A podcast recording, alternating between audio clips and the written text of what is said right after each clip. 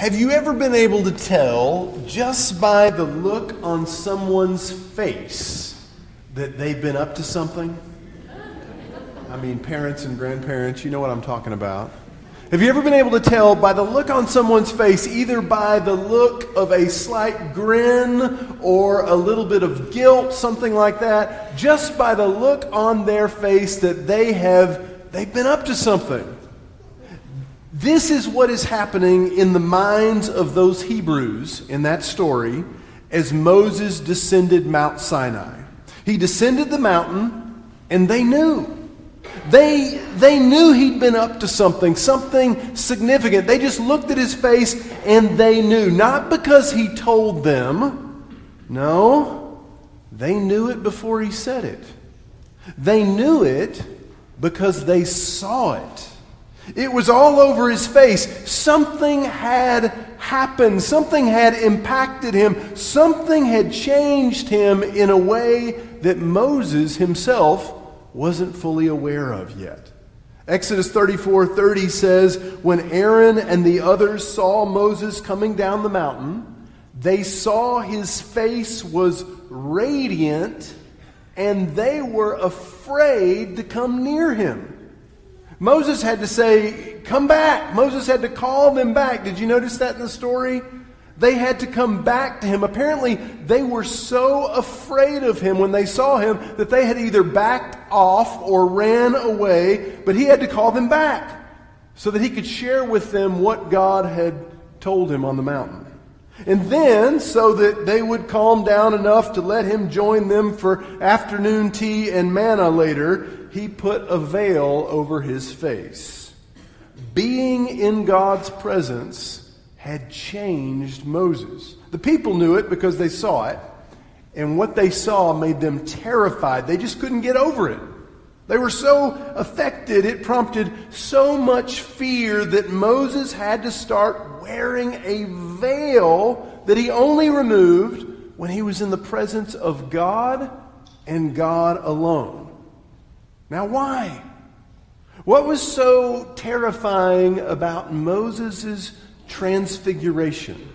Some have, have wondered if perhaps being in the unmitigated presence of God burned the skin on Moses' face. And you may have seen something like this that reminded you of this. If you remember uh, the Charlton Heston movie, The Ten Commandments, you remember when he came down off the mountain and he, he, not only had bronze skin, which by the way, Moses probably already had bronze skin, but he had the bronze skin, but he also had a grayer hair and it was, it was like it had been styled in a different way or something. And this was the movie maker's way of showing that he'd been in the presence of God and it had impacted him. That they opted in the movie for a nice summer tan instead of complete facial disfiguration, but either way, they wanted us to know that something was different. And actually, for a while, people in the church thought something was even more strikingly different because when Jerome translated the Latin Vulgate, which was the official version of the Hebrew Bible for the Catholic Church, he decided to translate the Hebrew word Karen, which we have translated either shining or radiant, as horns, which is actually a way that it can be translated. Horns. Moses had horns. So, this is why you have statues like the one you see on the front of your worship guide that Michelangelo sculpted with Moses having horns. Now, think about this for a second. Think, really, there were years in the church, think about this, when on Transfiguration Sunday, if people heard this story read, they would never even begin to question why the Israelites would have been afraid of Moses when he came down off the mountain, because unbeknownst to Moses, he'd grown horns. This is what they believed. Though, of course, we know that if that were really the case, we'd also need to reinterpret veil because you know, it had to be more like a hoodie because I don't know about you, but putting a face mask on a guy with horns doesn't really put me any more at ease. It doesn't, doesn't relieve the tension much. But anyway, Moses didn't have horns. We know that. But something was different. Something had, had happened. that was on that mountaintop with God that really unsettled them when they saw him. And again, we have to wonder what was going on here? Well, whatever had happened to his face, they knew it meant he'd been in the presence of God. And they believed that the presence of God was dangerous, that it could kill you. If you saw God face to face, it would kill you. But somehow Moses had done that, it was obvious, and he'd lived. And if you look back at Exodus 33, you can just flip over a page, you see the story, and it's really fascinating. Moses is communing with God, and he's trying to get some assurance with God that God is going to journey with them in the wilderness in the days ahead. And Moses at this point already knows God's name, and Moses is learning God's ways. And then Moses, in the midst of this, asks the unthinkable Show me your glory, Moses says. Or, in other words, let me see you. Show me your glory is a way of saying, God, let me see you, which remember was a big deal because seeing God's face could be deadly. But in spite of that, Moses wanted the experience, so he asked for it.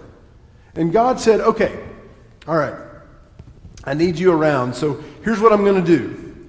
I'm going to let you glimpse me in a survivable way. So, what I want you to do is, I want you to go over there in between those rocks, and in just a moment, I'm going to pass in front of me, in front of you, and you're going to see my goodness. And when you see it, God says, you'll finally understand something about me, and that is that God is a God of compassion and mercy. Really interesting. But God says, you can't see my face, because if you see that, you're a dead man. So here's what I'm going to do I'm going to pass by you, and when I do, you're going to see my hind parts. That's what the text says. You're going to see my hind parts when I go by you. And here's how rabbis over the years have actually interpreted this Moses, hide over there, look closely, and if you do, you're going to get a glimpse of where I was. Look closely as I pass by, and if you look closely, you're going to get a glimpse of where I was, which I think is an interesting point to meditate on. You might try this this week. The God of grace and mercy and love we see here is on the move. And sometimes we can't we just can't bear to see God where God is. Where where or even where God is going. Sometimes all we can bear to glimpse of God is where God has been and what God has done in the past. Sometimes all we can bear to see of God is what has been, and where God has been, we can't bear to see where God is in the present and where God is going. Because who God is fully and what God is doing now, if we're not ready for it, it can be overwhelming, terrifying. It's an interesting idea to ponder. And this is what happened here. Moses glimpses God's glory, and somehow God's Spirit sears itself onto the skin of Moses' face. So that when he comes down from the mountain, his face radiates God's glory so much that it freaks the Hebrews out. And the point of this, or at least one of the points that we ought to get today, is that being in the presence of God has the power to impact us and to impact us in a way that would cause us to impact others. I once was in conversation with a pastor who was sharing with me about his daily prayer routine, and he said it was really interesting. He started doing this, and he'd been doing it for a couple of months. And after he'd been doing it for a couple of months, members of his staff started to come up to him and say things like, Hey, what, what have you been doing lately? And he, he said, What do you mean? And he said, Well, you know, we've been talking and so, just something's different. We can't put our finger on it, but we've been talking about it and we're wondering what it is you're doing. And what it is that he'd been doing was engaging in a regular daily practice of opening himself up to God and God's presence and God's word in a new way. He did this and it it changed him. Unbeknownst to him, it changed him. I wonder about you. Can you think right now of someone you know in your life or that you have known that you would say, when I'm with her, I know I'm with someone who's been with God? Can you think of somebody that when you think, man, when I'm with him, I just, I know, I know I am with someone who has been with God? And I don't mean in the sense that God is everywhere and we're all in touch with God in some kind of way, but someone who is nurturing a deep openness with the living God and God's presence in their life. You see them, and you just know they've been up to something. You're not quite sure, but you're pretty sure whatever it was, it was with God. You can see it, you can sense it. There's an unmistakable energy about them that tells you something is different. The sociologist Brene Brown has said that we should all be mindful of the energy that we bring into the room because it's not just what we say and do, but something about our being affects people. The anxiety and the energy we carry with us, when we enter into a group, we somehow emit it. There's an energy that we bring into the room with us. And scientists have found this to be true as well. Sci- Did you know scientists have discovered these things called mirror neurons? Have you heard about this? Mirror neurons, it's, it's amazing how science keeps discovering things that sound like spirituality. But what they found is that we have this mirroring system in our, in our bodies that's built into our brains where we can intuit and imitate what others are doing when we see them. But it's not just when we see them. There's this energy they found that passes between us in the room when we're together. I've even seen this experiment uh, where the bacteria in yogurt, now think about this, the live cultures we hear about, right? The bacteria in yogurt was somehow picking up on the emotions of the person in the room. Weird, right? And my point is on this Transfiguration Sunday, I'd love for us to receive this story as a challenge to choose to cultivate God's energy in our lives. So that when, we're with other people, they are also impacted by the energy of God. And perhaps somehow this could work its way into your Lenten discipline. Lent starts this, this Wednesday. That you could choose throughout this season to begin to engage intentionally in encounters with God's healing presence so that you begin in some way to bring the me- some measure of that energy with you into all of your relationships. Because here's the deal you are going to bring something. When, when you, you bring something with you into every room you go into. You're going to bring something. We're all going to bring something. One of my favorite quotes from Father Richard Rohr is when he says this Whatever we don't transform, we transmit. Whatever we don't transform, we transmit, which is his way of talking about the energy and the experiences we often bring into the room with us, often experiences that have been passed down to us from previous generations. Whatever we don't transform, we transmit. Whatever brokenness is not transformed through growth and therapy and healing experiences and healing relationships and encounter after encounter after encounter with the living God, whatever is not transformed in our lives, we transmit. But if we're open to it, if we're open to it and if we'll pursue it, if we'll cultivate it, we can experience and even emit transformation. So that over days or months or years, what people might begin to say about you, around you, is, What's up with you? I mean, something seems different. Are you doing something different? What, we can't put our finger on it, but we've been talking about it, and something seems different. You're different in a way that's almost unsettling, but it's also good. That's what happened to Moses on Mount Sinai. And if the New Testament is a reliable commentary on this experience, it is also what can happen to you and I as well. In 2 Corinthians chapter 3, we heard that too a moment ago, Paul makes some interesting observations about this story in Exodus. See, Paul believes one of the reasons Moses veiled his face is because when the Hebrews looked at it, they could see the end or the purpose of the law. It was strange. And Paul seems to think that Moses thought this was just a little too much for those people to take in. Because sometimes we can't handle all of the truth at once. Sometimes we can't handle all of the truth at once. It's just a little bit too overwhelming. You know, when Galileo started teaching that the earth was round, the church cried heresy and told him to stop. When we don't understand what we're seeing, our first response is often fear.